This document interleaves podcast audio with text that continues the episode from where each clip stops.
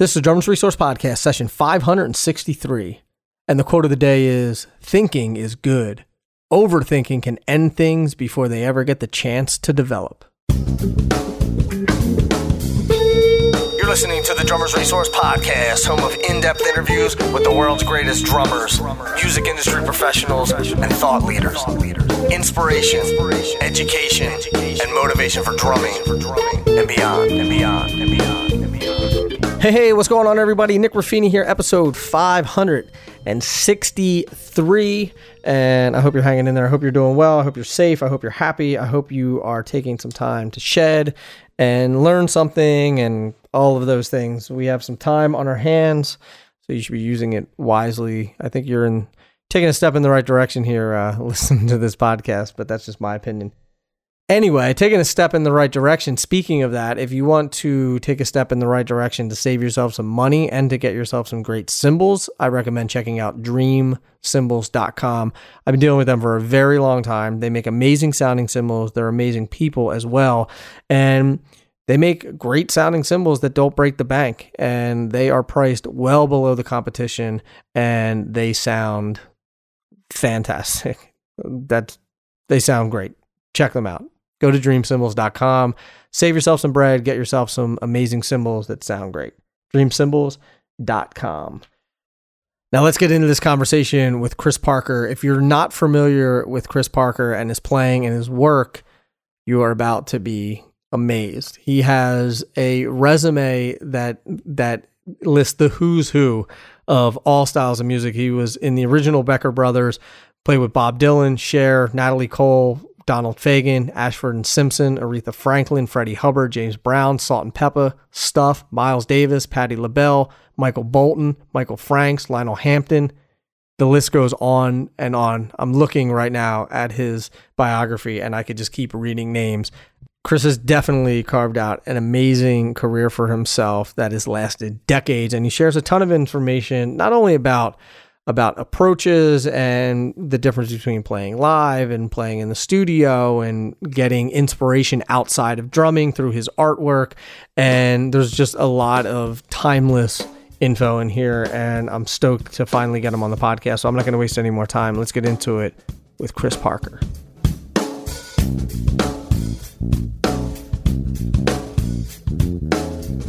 Chris Parker, how are you, sir?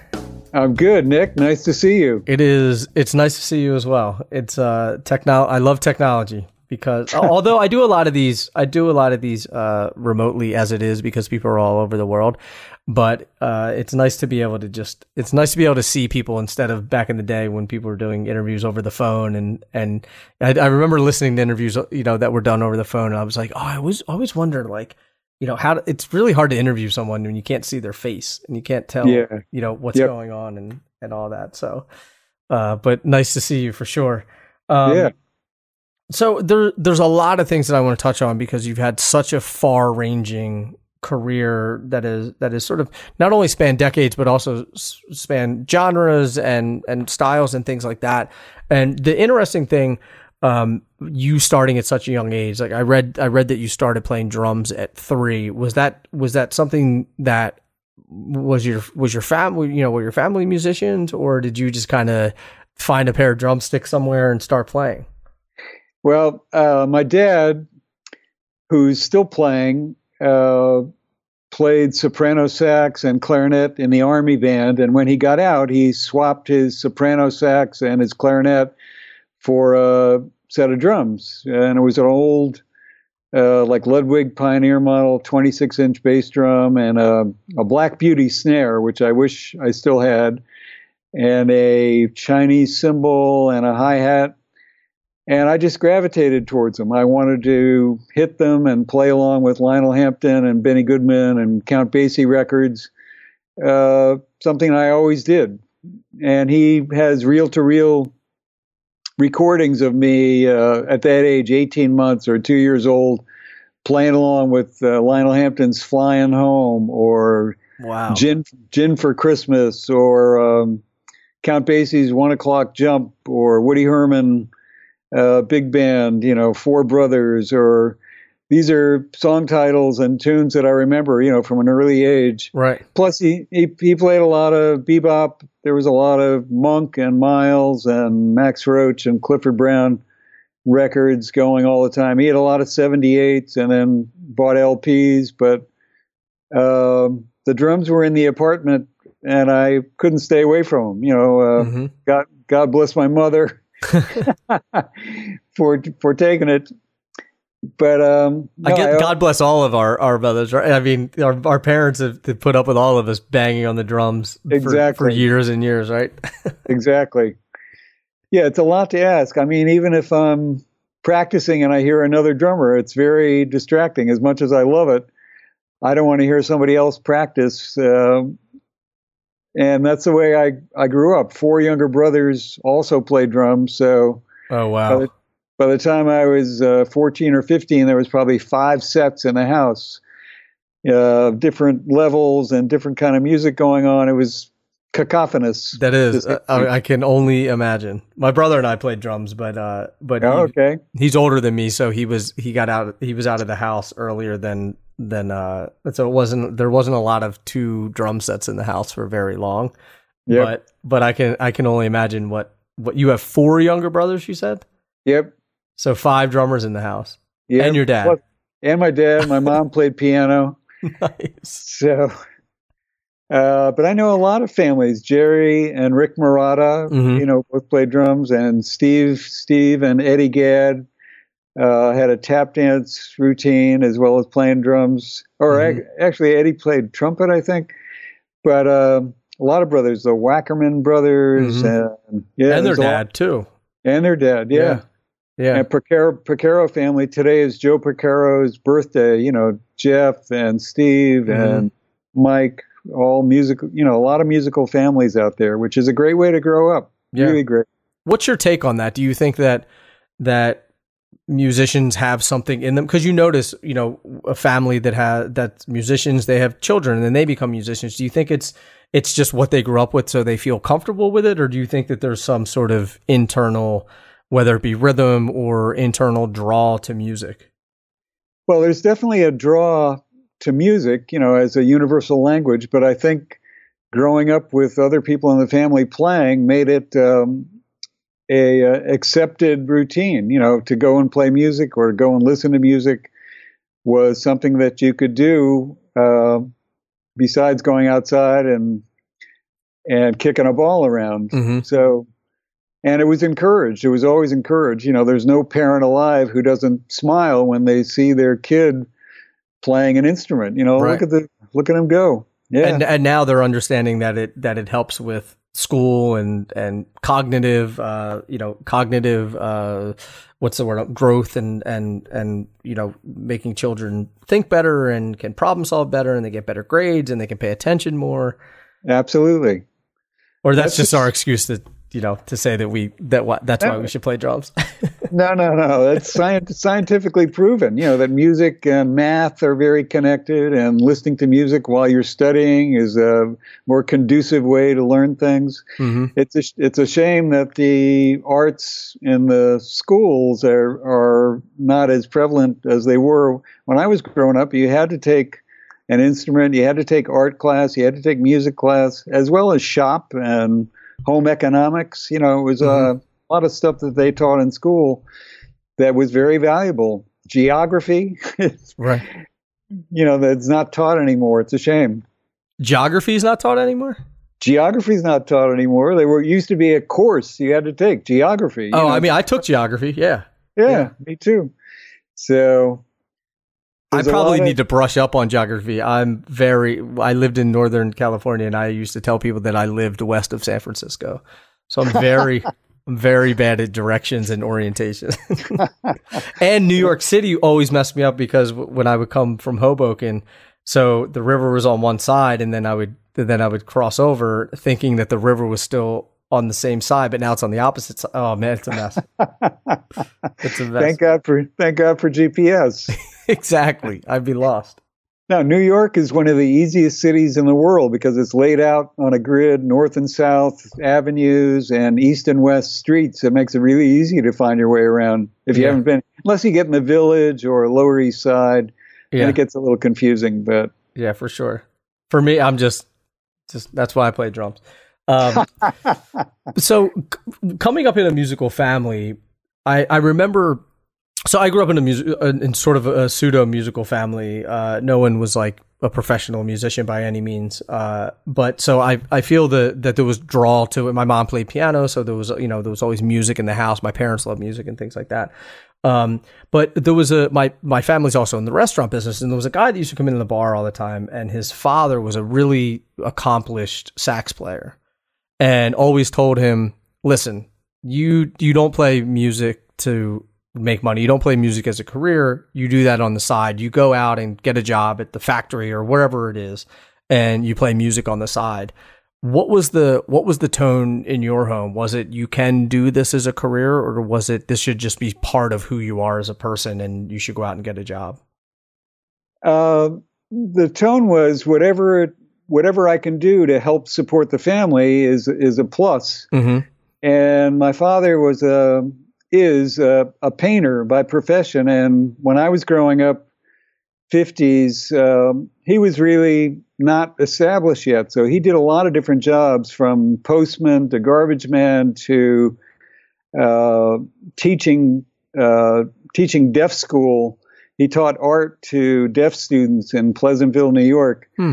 That was that was probably the steadiest job, and he played too, but he wasn't making money as a musician. He made money teaching art. So by the time I was ten or eleven, it was great for me to go and back up strippers and bring home a hundred bucks or two hundred bucks for the weekend to contribute to Yeah. the family family pool. You know, help pay for food and um a lot of mouths to feed. So it was it was appreciated that I could contribute on any level. You know, and they were happy to drive me to the gig because I came home with uh, with some cash. It was great Yeah. it was encouraged as a as a livelihood as well as um, you know something that was fun to do and that everybody enjoyed doing. Mm-hmm. My father had bands, uh, swing bands and Dixieland bands that rehearsed at the house, so it was a regular activity. And those guys, you know, played gigs. Um, it was all good, you know, to to uh, to help with supplement the income. Sure.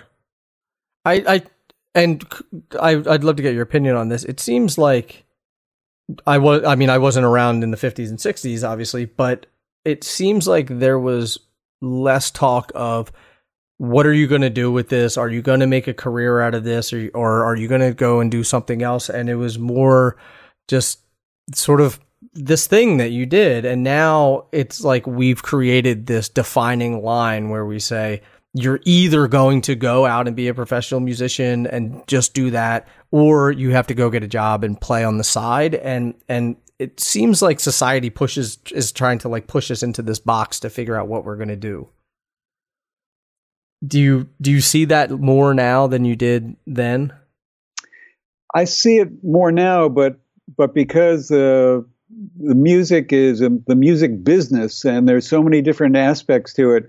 In the 50s and 60s, there weren't DJs, there weren't um, there was radio and and jukeboxes and stuff like that, but the proliferation of all the different types of music wasn't so prevalent. I mean, there was country and blues and and rock and swing, and there were different types of music. But now it's so diversified uh, that you really have to be accomplished as a as a programmer and somebody who understands who can do Pro Tools and somebody who specializes in a in a certain genre actually to make a living at it. Mm-hmm.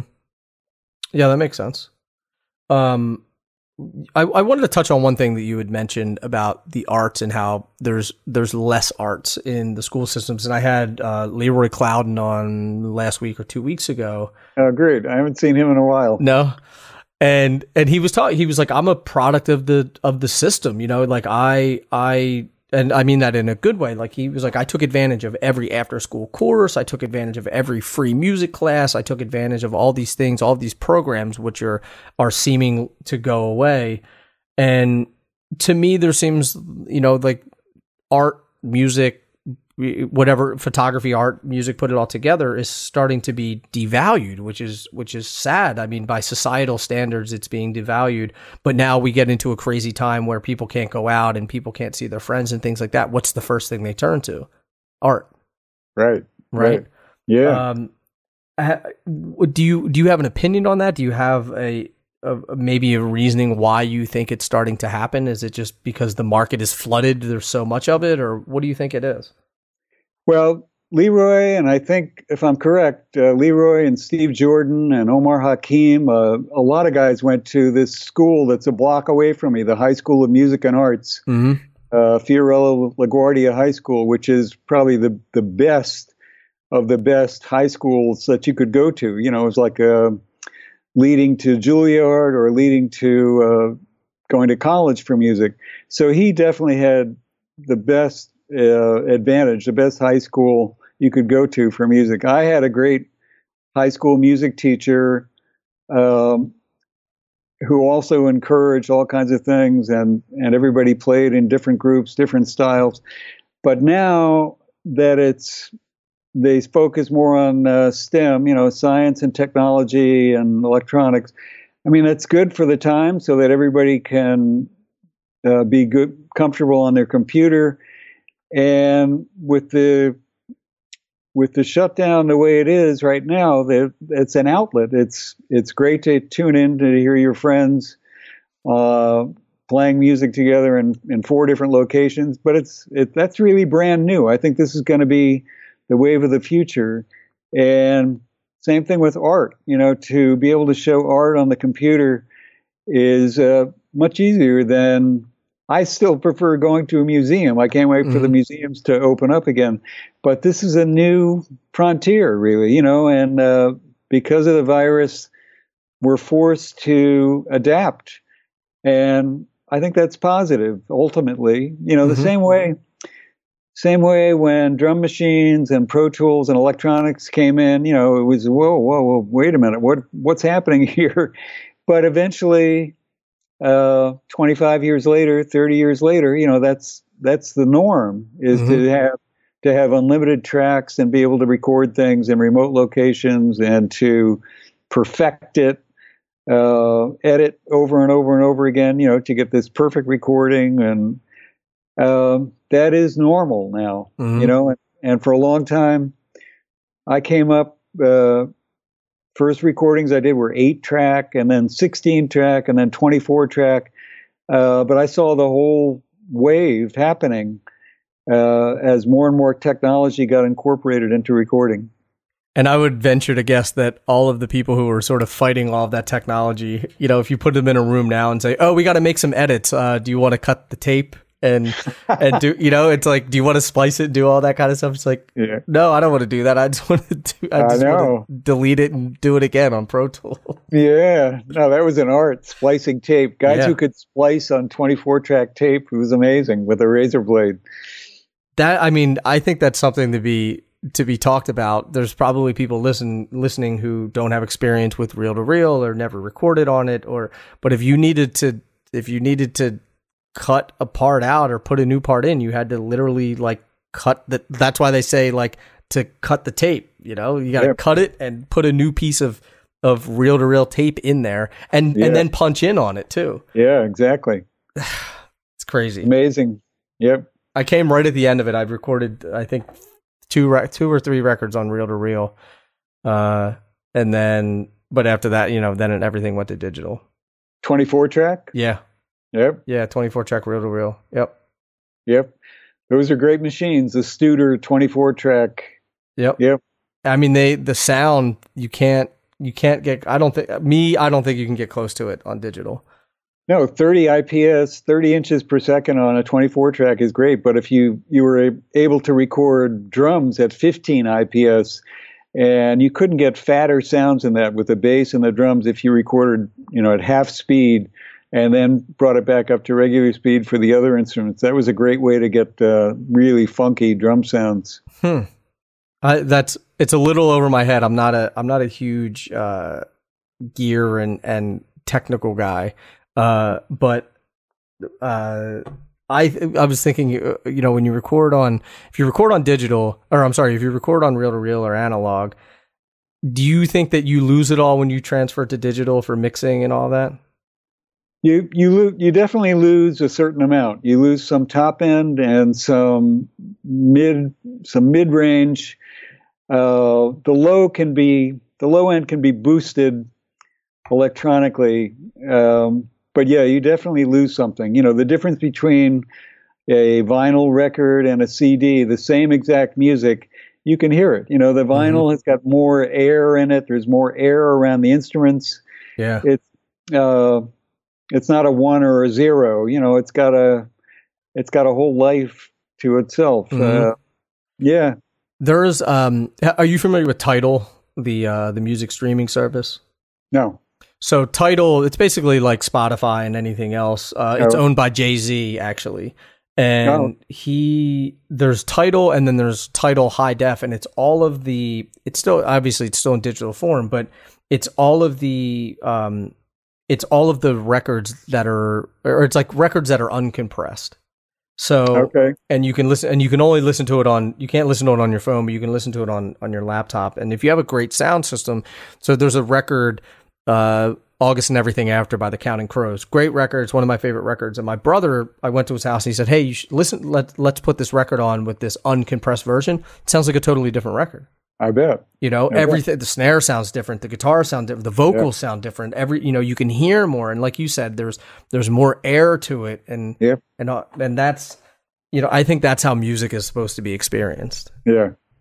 The only uh, plus for the digital age is when they remaster 78s or LPs from the 40s and 50s or 50s and 60s rather for LPs when they remaster those, you know, that were originally mono records and they uh, remaster them to make them stereo, then you can hear stuff that you never heard before. Yeah. Stuff that I, I mean, I was just listening to. Um, I have some uh, Lead Belly Folkways recordings that were 78s, mm-hmm. and they remastered them at some point, and you can hear, you know, his fingers on the guitar string and all his vocal wow. inflections and stuff. It was really illuminating. It was great. So, what are they remastering them from the from the masters? They're getting they're getting their hands on the tape on the masters, the master it, recordings. It, it, depends. If they have uh, 78s, I'm not sure how they do that. You know, if yeah. they have a uh, but put it in a digital format and then try to enhance it. You know, mm-hmm. I know with with LPs they remaster if they have the original tapes. You know, they have to.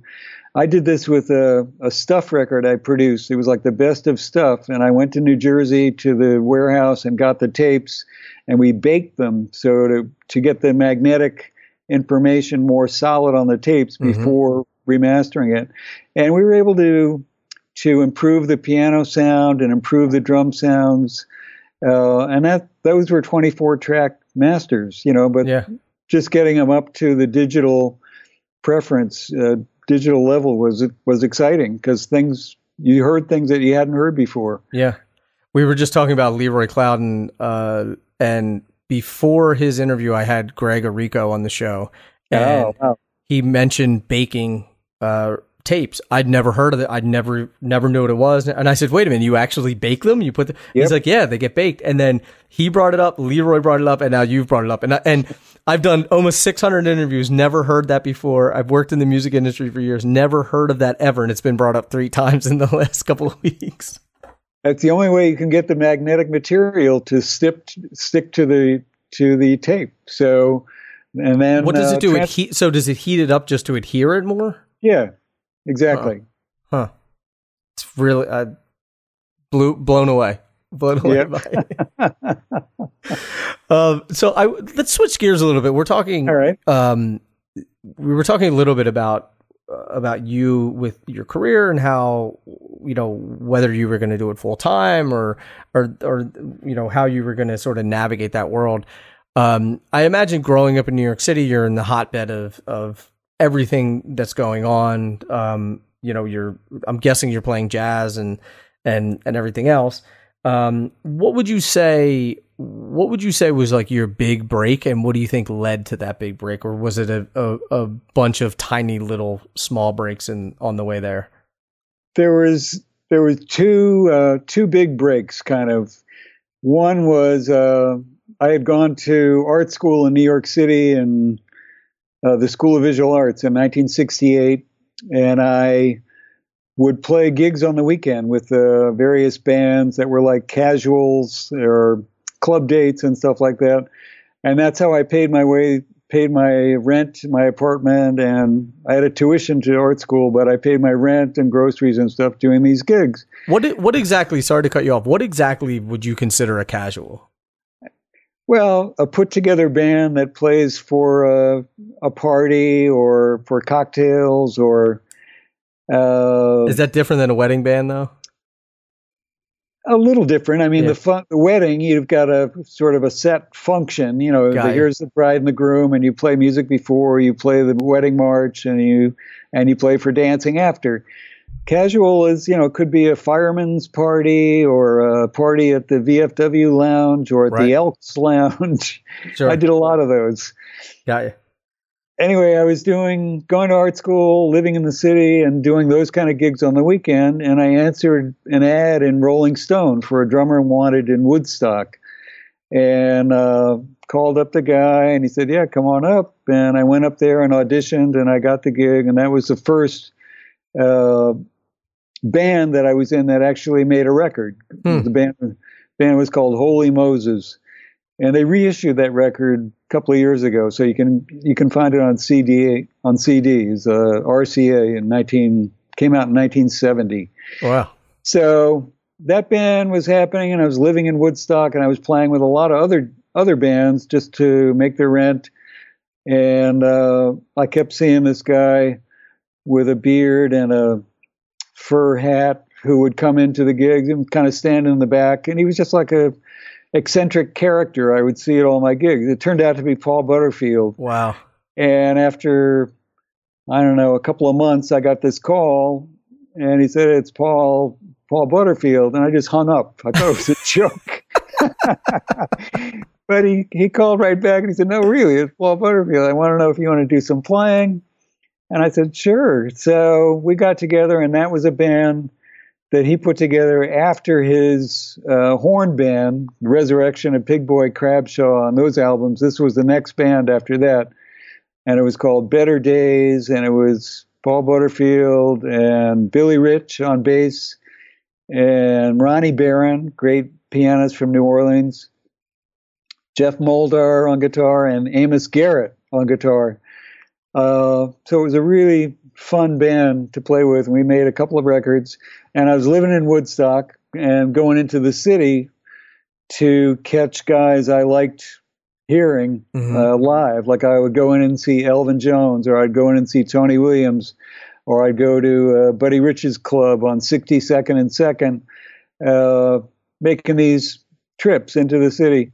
And I started to do a little recording uh, jingles and stuff because people knew me from the Butterfield records. And this is the second break was uh, doing a jingle with Gordon Edwards on bass, and he said, "You sound good, Stuffy. Come up to my club after." so I went up to his club that night on 97th and Columbus, called called Mikell's, and uh, there was nobody on stage, and just hanging out there and checking out the scene. And the band got back on stage, and Gordon gave me a signal, "Come on up, Steffi."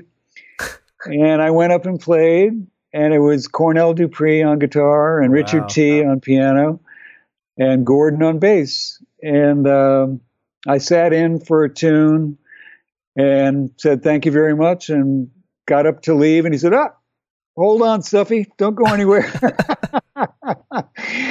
so I said, "Oh, thank you." So I played another tune and said thank you and goodbye to everybody. And they said, "Oh, wait a minute, don't go anywhere." So that kept happening, and I ended up playing the whole night until two or three in the morning. And at the end of the night, he said, "What are you doing tomorrow night?" so um, that was the beginning of the band. At that time, was called the Encyclopedias of Soul, and it was Gordon, Cornell, and Richard, and they mm-hmm. had a mm-hmm. tenor player Charlie Brown, and they had a singer, Esther Marrow, who would come up and do a short set. But I kept coming back uh, night after night to play with those guys. and that was uh, the beginning of stuff. Mm-hmm. Why was he calling you Stuffy? That's what they called everybody. Really? Yeah, I never heard that term. Or- yeah. Richard Richard called me Stuffy. Gordon called me Stuffy. You know, it's instead of uh, a guy or a Right. uh, buddy.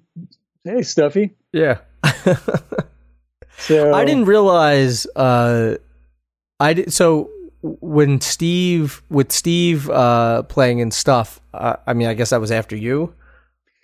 Well, concurrently, the same time. I I was you. in. Uh, I was playing with them, and I also was playing with uh, what became the Brecker brothers. Me and Will Lee and Don Grolnick and Mhm. Steve Khan and Mike and Randy and Sanborn used to rehearse at Don Grolnick's apartment. We all lived in the same building. Uh, Wow. Will on the first floor, and Don on the fourth floor, and me on the third floor.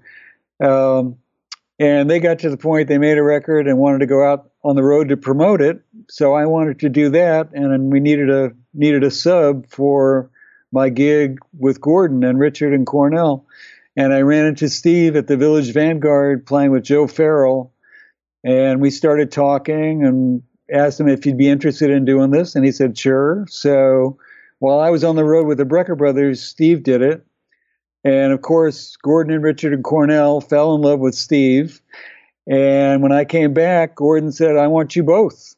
Huh. and that's that's how it ended up being two drummers in the band. By that time, Eric Gale uh, had come by playing guitar. Yeah, so a, was- oh, man, he's a great guitar player. yeah, he's a great bass player too. He's on a lot of records playing bass, Hmm. including uh, like Brown Eyed Girl, hmm Van Morrison. That's Eric playing bass.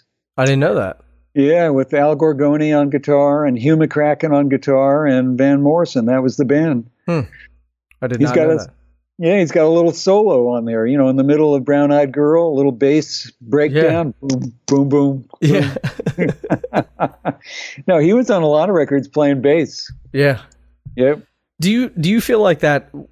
It was sort of a like an inner circle that you were in because I mean, you guys were all sort of working on a bunch of different things and and was it kind of like hey you can't make okay let me call let me call you okay steve can't make let me call chris let me do you know was it a lot of that and and sort of like once you got in you realize because even now i feel like there's a lot of guys who do the bulk of the work you know it's sort of like the 80-20 rule like were, do you feel like you that was in, that was what you had in new york Well, I uh, inadvertently entered it. Yeah, I mean because Mhm. I knew I knew who Richard Tee and Cornell Dupree and Gordon were from records that I had bought, where they were the rhythm section backing up Aretha or backing up uh, Lou Rawls or whoever it was. You know, I always looked at the credits. And uh, that's the same guys. I love these guys. King Mhm. Curtis's band, Aretha's band. So when I started playing with them, I I didn't mean to break into the circle, but I did because they heard people heard me playing with them and said I fit in. So let me call them for this record, whether it was a Gladys Knight record or um, that's how I met Ashford and Simpson and a lot of different people. James Brown, I did get up off of that thing. Uh, a lot of people found out about me because I played at this club every night, and that was a club Mikell's run by Pat and Mike Mikell, where guys would who were in town would come up to hang out and check it out. I met a lot of guys from the Earth, Wind, and Fire guys to George Benson to Fred Wesley. A lot of different people came by after their gigs to Mhm. come and sit in at Mikell's. huh So, So- yeah, it was definitely a circle. Yeah. If you're looking for a top of the line snare, then look no farther than the Mapex Black Panther Design Lab series. These are designed to combine sound concepts to create unique and personal instruments for the demanding player. They come in three unique variations and they all have their own unique sound quality to them. You have the Heartbreaker, which is dark and rustic and throaty. You have the Cherry Bomb, which is vintage, controlled, and precise. And then you have the Equinox, which will give you that classic, bright, articulate sound. To learn more about the Mapex Black Panther Design Lab series, go to mapexdrums.com. One line in the Dream cymbal family that I think is really cool is the Dark Matter family. They have the Flat Earth, the Moon Ride, and the Dark Matter Energy.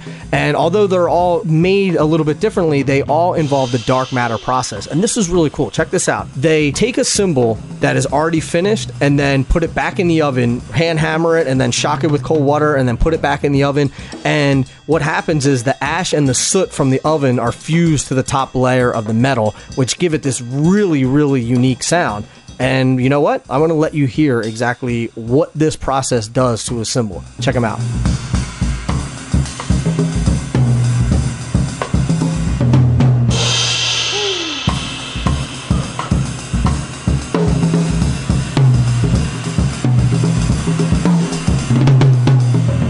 To learn more about Dream Cymbals, their dark matter line, and all their great products, be sure to check out dreamcymbals.com.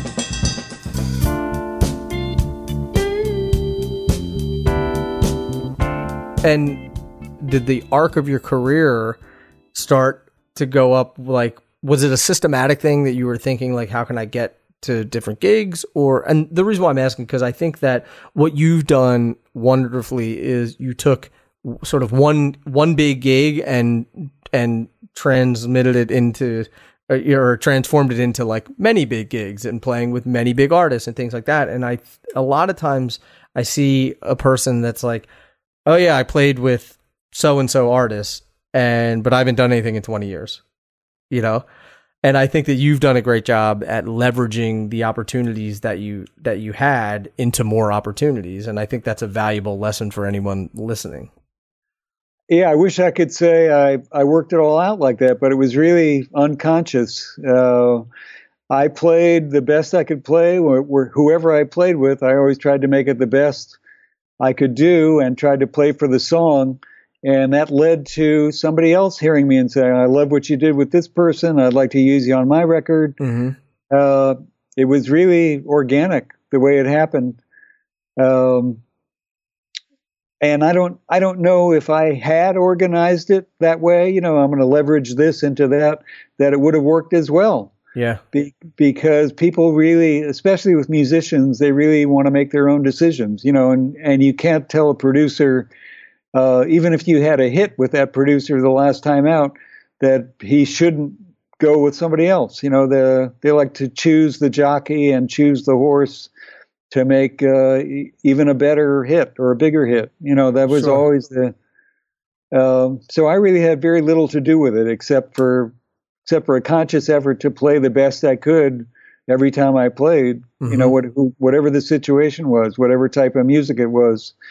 So um, that was just my personal values, and one thing led, led to another. You know, it was Mhm. really um, word of mouth. Mm-hmm. You mentioned playing as best as you could. I was going to ask, what do you think are the reasons why people kept hiring you? Because I, I I'm guessing it's well. I'll let you go. Uh, I'll let you talk. Because I don't I don't need to put my uh, my my opinion in here. No, I'd like to hear your opinion. Well, I'm guessing it's not because you can you know you can play 300 beats a minute uh, with your feet or something. You know, the misconceptions that we like. I think that everyone thinks we have to have these blazing, ungodly chops that, and and, and if we don't, then no one's going to hire us. you you make more money playing less notes. Done. Interview over. Okay, we're that's Chris was great talking to you. you know, reading, uh, being able to read, have blazing reading chops is is definitely very important. You know, Mhm. the fact that somebody doesn't have a drum chart, they have a lead sheet, and you can say, okay, just give me the lead sheet and read the piano line or read uh, what the left hand is doing with the piano or read the melody, read the lyrics. You know, a typical lead sheet has got the chords, the piano part, and the lyrics on it. And if Mhm. you take that information and turn it into a drum part, uh, you're valuable.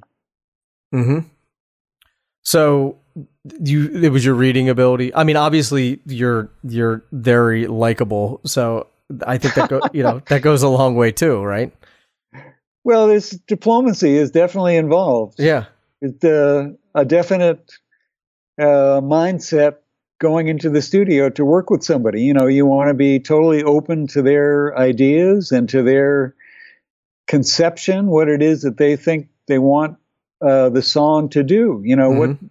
what are their lyrics saying and how they want to interpret those lyrics. You got to support all that with your with your playing. You know, and the I can't emphasize that enough. You know, it's really about the song, and each each song is different. You know, I never I never played the same way twice for for any artist, even from song to song. You know, listening to what the song is about, uh, even if it's instrumental, if there Mhm. are no lyrics. You know, what what to do to support and drive that song, uh, or put that song in a in a cushioned uh, environment. You know, Mhm. so it so it speaks the best it can speak harmonically and rhythmically and lyrically. hmm You mentioned mindset going into the studio. Is your mindset different going into the studio than it is going on the bandstand and playing live?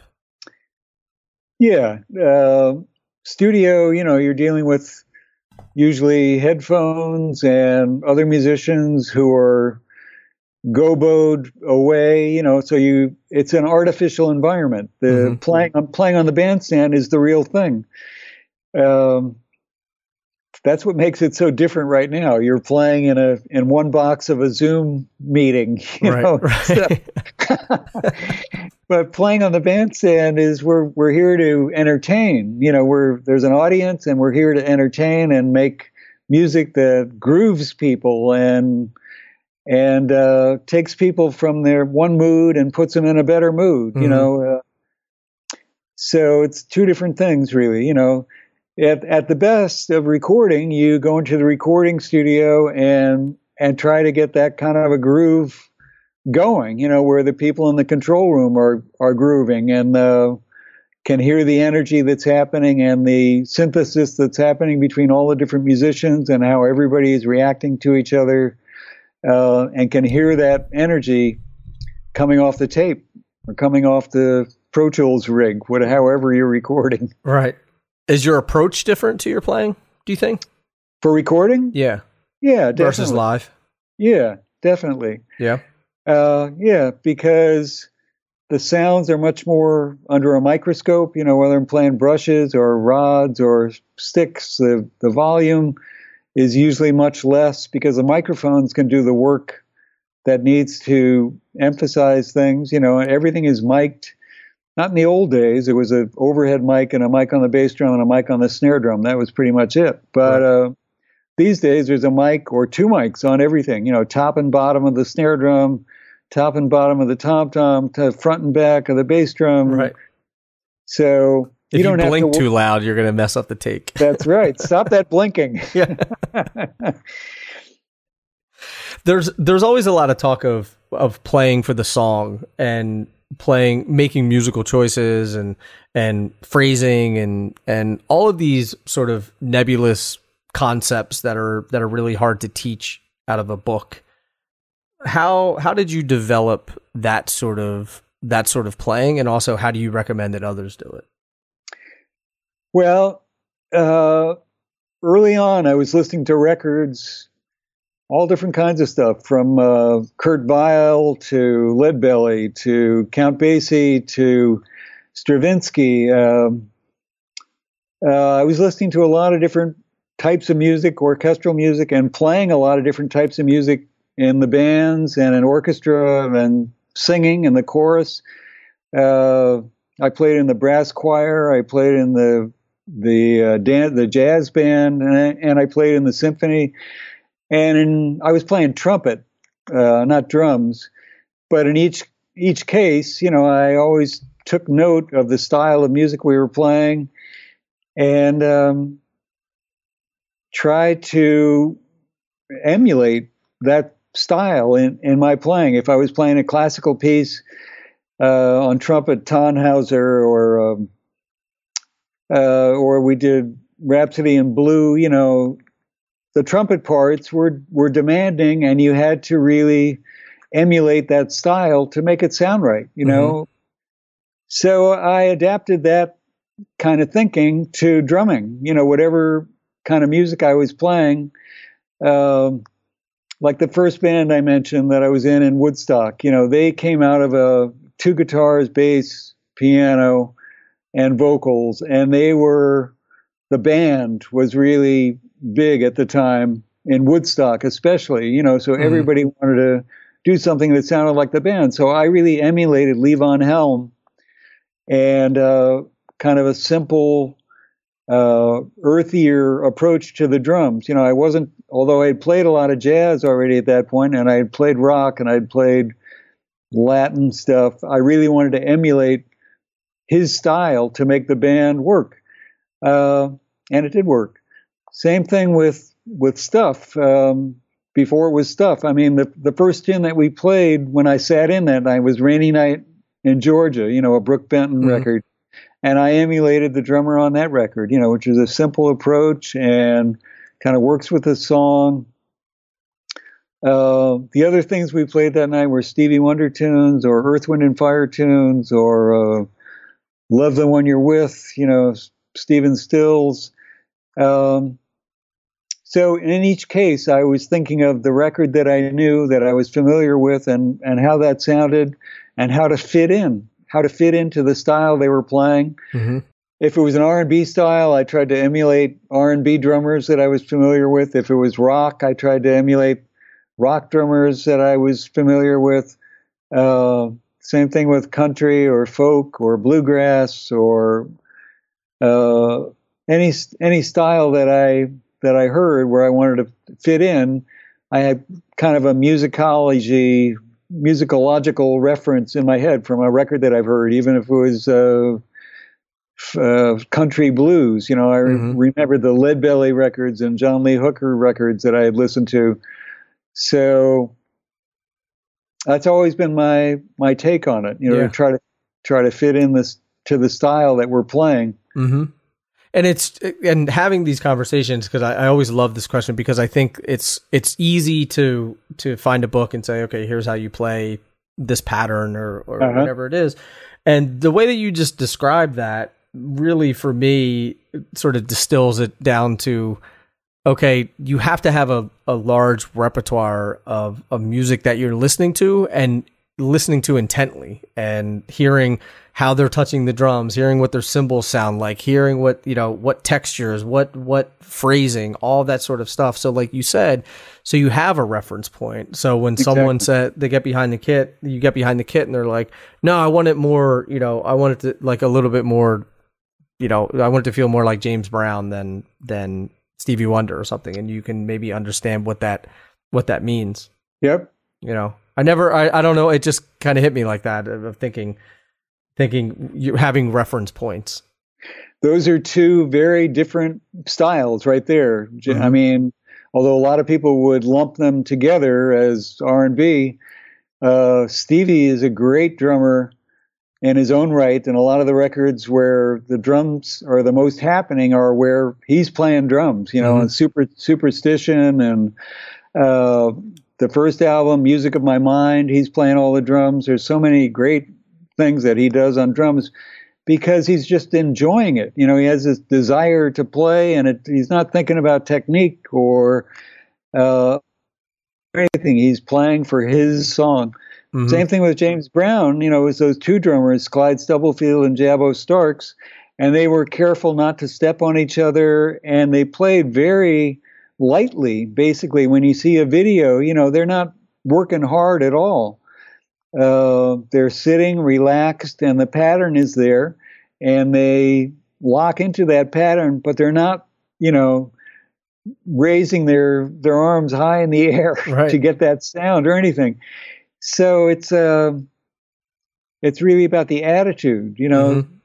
yeah that makes it so different. It always you bring that up. It always amazed me, Clyde and Jabo, how they got the snare sound that they did with, like you said, not raising their hands up in the air. There's another video uh, with with um, James Gadson playing "Kissing My Love," Uh-huh. and the snap. I mean, it looks like he doesn't even lift the stick off the snare, and he gets this crack. That's so I'm like I can't figure out how he how he does it. It's almost like if it was if it was today's if it was recorded in 2020, I would say that it's like triggered or something. You know, yeah.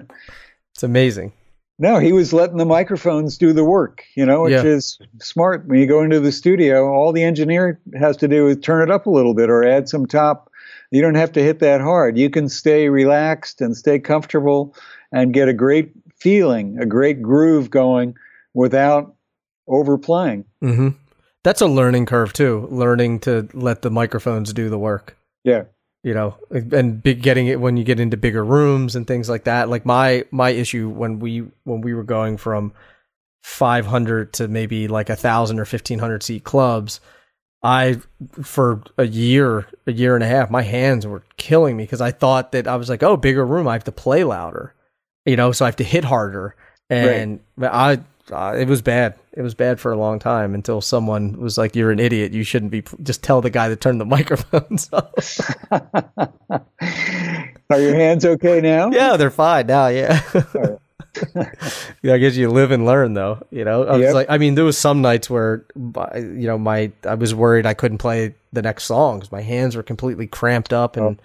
It was just oh. really bad technique and, and really foolish on my part. oh, it's bad, bad oh well. Uh, so I have an uh, an odd question for you. It may be hard to answer, but if someone said, "Hey, look, um, you only get to leave one recording of yourself behind," which which one would it be? Would it be a record or a particular song that you would say that's most representative of you of you as a drummer? Oh boy! Oh boy! Oh boy! Well, there's a bunch of them that I'm proud of uh, and don't mind hearing again. You know, there's mm-hmm. a lot of them, a lot of them that I hear and and squirm. Oh man, I wish I'd had one more take on that one. uh, that's hard. Uh, I love what I did uh, for Donald Fagen on Kamakiriad. Mm-hmm. I'm on four tracks on that record, and and each one I'm, a great record. I feel good about. Um, the one called On the Dunes and the one called Trans Island Skyway. Uh, I'm happy with the way it turned out and the mm. feels stuff. So maybe that album and and the second Brecker Brothers album called Back to Back has got a couple of things on there where the the band was really happening and it was fresh music. There's a tune called Slicks, some slick stuff. Um, that's got some drum things on it, and another one called uh, "If You Want a Boogie, Forget It," which has Will singing. You know, but mm-hmm. those were feels that I came up with that um, that when I listen to it now, I say not bad. Yeah. I think they're better than not bad. That's just my that's my opinion. Uh, so who who are some artists that you've always wanted to work with that you haven't had a chance to work with yet? or that you know are are no longer around that you would have liked to work with? Well, I did a kind of a clinic with Michael Jackson mm-hmm. for uh, Yamaha electronic drums at one point, and I met him, and we spent the day together. That's pretty awesome. It, it, was. It was really awesome. And um, when we when we left, he said, you know, we'll see each other again, and uh, hopefully we'll get to work together and stuff. But you know, his career really took off, and all the records that he did after that, you know, are are classics. Mm-hmm. And so many great drummers from Ndugu, Ndugu to John Robinson to uh, Jeff Porcaro. Um, so much great playing and and working with Quincy. So I would have liked to work with with him again. That would have been fun. Uh, Bob Dylan I worked with for three and a half, almost four years, you know, but we never actually did any recording. And I would love to go into the studio with him. Yeah. And do something. You just toured uh, with him?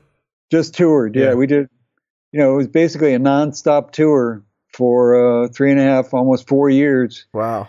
And uh, some great stuff. I know a lot of, I think you can find almost any concert that we did on, on bootleg uh, but nothing, you know, official, no official recording with him. So I right. would have liked to have.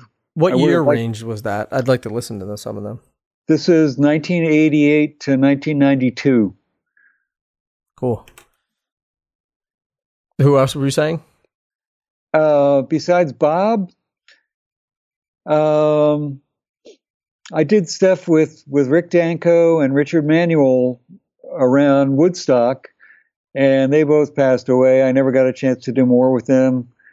Tim Hardin, uh, I worked worked with, but never got to do recording with him. hmm Bonnie Raitt, I would love to record with again. I I think she's a great artist, you know, and uh, great singer and great Mhm. slide guitar player. That would be fun to work with her again. Yeah, she's pretty. She's pretty badass. She really is Yeah. badass. Yeah. and she's always been her her own person. You know, she's going to do it her way and her style, and um, she's she's awesome. She's really awesome, and nobody plays slide guitar like that. You know, she's Yeah. underrated as a slide guitarist, as many people as like her, but she's really great on slide, and their singing is is there's no comparison. You know, nobody Mm-hmm. Yeah. gets a more soulful take on a lyric than Bonnie Raitt. Yeah. Yeah, it's it's it's an interesting thing of how some people fly under the radar in terms of uh in terms of getting the recognition they deserve, you know. Yeah. But she's Yeah. definitely she's definitely in that category. Yep. Same thing with Sheryl Crow. I worked with her at a uh, Martin Luther King dedication in Washington D.C. and we we only did a couple of tunes, but she was great to work with. Really great singer and really musical. Um, be fun to record with her. James Taylor was at that concert too. I would love to record with him, you know, if I had the opportunity. Right. But uh, there's a lot of folks out there, a lot of great artists, you yeah, know. there are. That is for sure. Yeah. Uh, so if people want to keep in touch with you or follow along with what with what you're doing, where's the best place to go? Is it your website or social media or? All of that is good. Uh, I'm on Instagram. It's Chris P. Arker. Or uh, my website is chrisparkerdrums.com. Um, and I have some art websites too. Artlampoon.com dot com has got a lot of my artwork. And I was going to ask, is that all your artwork behind you? yeah. It's beautiful. Oh, thanks, man. Yeah, there's a lot of it too. Oh yeah, there's a lot of stuff in the closet and Yeah. under the bed. Yeah, there's tons of stuff. If I did artwork, mine would go right in the trash. Oh, I just I can't draw a straight line with a ruler. I know I just I can't do it. well that that may be a plus. You know, Maybe so. I may be a genius. Yeah, you got to let yourself go. True. That's true. Uh, so what you so it was uh the Art Lampoon. Uh, just artlam www.artlampoon.com. Okay. And then and that's got a link to the other website I mentioned, Chris Parker Drums. You know, you can either choose art or music on that site. Perfect. And that'll take you to uh, there's a third site called Chris Parker Artwork.com that's uh, mostly watercolors from sketchbooks, all the, the sketchbooks that I take on the road with me and I've always had with me. You know, it's got a lot of stuff. I was looking through them yesterday because it's the last uh, stuff that I worked on was going out to hear people live. Mhm. I always like to do that, bring the book, and I drew Simon Phillips with his band. I drew Matt Wilson with his band. oh wow. Uh, so yeah, and that's that stuff is not happening in New York Yeah. right now. It's not happening anywhere. No, What uh before I let you go, how much do you think that your artwork serves your music and vice versa? A hundred percent. You know, to me, they've always been connected. As I mentioned, I went to art school and paid for my uh, apartment and food and everything by doing gigs on the weekend. The, Mhm. the two, the two things have always been connected for me: hand-eye coordination and all the uh, cliched metaphors. You know, stretching a head, stretching a canvas, brushing a, a painting, brushing a drum. Um, they're very very intertwined for me and and when i'm drumming i think in terms of a, a painting you know what's how is this song going to have a a perspective to it how is it going to have a a uh, a texture to it you know what Mhm. things what things about this music are going to are going to uh, radiate color and and um, a vanishing point, you know, uh, Mhm. and same thing when I'm painting. I'm thinking how how could I make this painting more like a a song, Right. you know, a song that's got a beginning, middle, and end, and it's got an arc to it, so that it tells a tells a story as you go through. You know, what's in the foreground, what's in the background. The two things are always completely intertwined. hmm That's amazing. I, I think it's important to talk about the fact that although we are drummers and we love drumming and it's very important to us, we can't just be myopic and just say that our life is just drums, drums, drums, drums, drums, drums, drums. You have to you have to at least uh, you have to at least experience other things for outside creativity. And I think the argument is always you can do that if you don't want to be great. But I think that you uh, and many other people are are examples that no, you don't just have to play drums 24 hours a day, seven days a week to have a very successful career at drumming and be a great player. I agree. So I think I think one thing serves the other. You know, the fact that you take in museums and do sports and uh, creative writing, all that stuff enters into your drumming and enters into your musicality. You know, you you have a wider, you have a deeper pool, a deeper well to to dip into when it comes to expressing yourself on the drums. If you can express yourself in in other methods, in other ways as well. Mm-hmm. Yeah. Well said. Well, Chris, I want to thank you for taking the time to chat. Uh, I've been I've been listening to your drumming for years, so it's nice to to finally you know sit down and chat and, and, and pick your brain a little bit. And I know that the that the audience enjoyed it as well. And I will link up to all of your your websites to make sure that people can can find you easily. And uh, be safe out there. Again, thank you so much for for being part of the podcast, and hopefully I'll see you in person soon. I hope so too, Nick. Thanks so much for having me. Thank you. It was a pleasure. All right, likewise.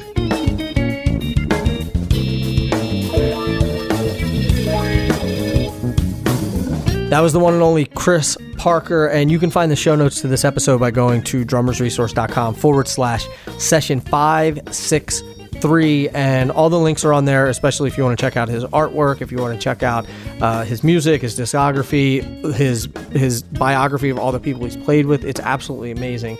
And uh, also, if you dug this episode, please share it with your friends. Let people know that it's out there. And I also have a pretty big announcement coming in the next couple days, so be sure to uh, keep your ear to the keep your ear to the ground, as they say. Uh, other than that, that's all I got for you for now. So until the next podcast, keep drumming. Thank you so much for listening. Stay safe, stay healthy, and I'll be talking to you soon. Peace. Drummers Resource is produced by Revoice Media. Executive producer Nick Ruffini, that's me. Edited by Justin Thomas. Video editing by Tomas Shannon. And graphic design by Catherine Wade. For more music and entertainment podcasts, be sure to check out revoicemedia.com.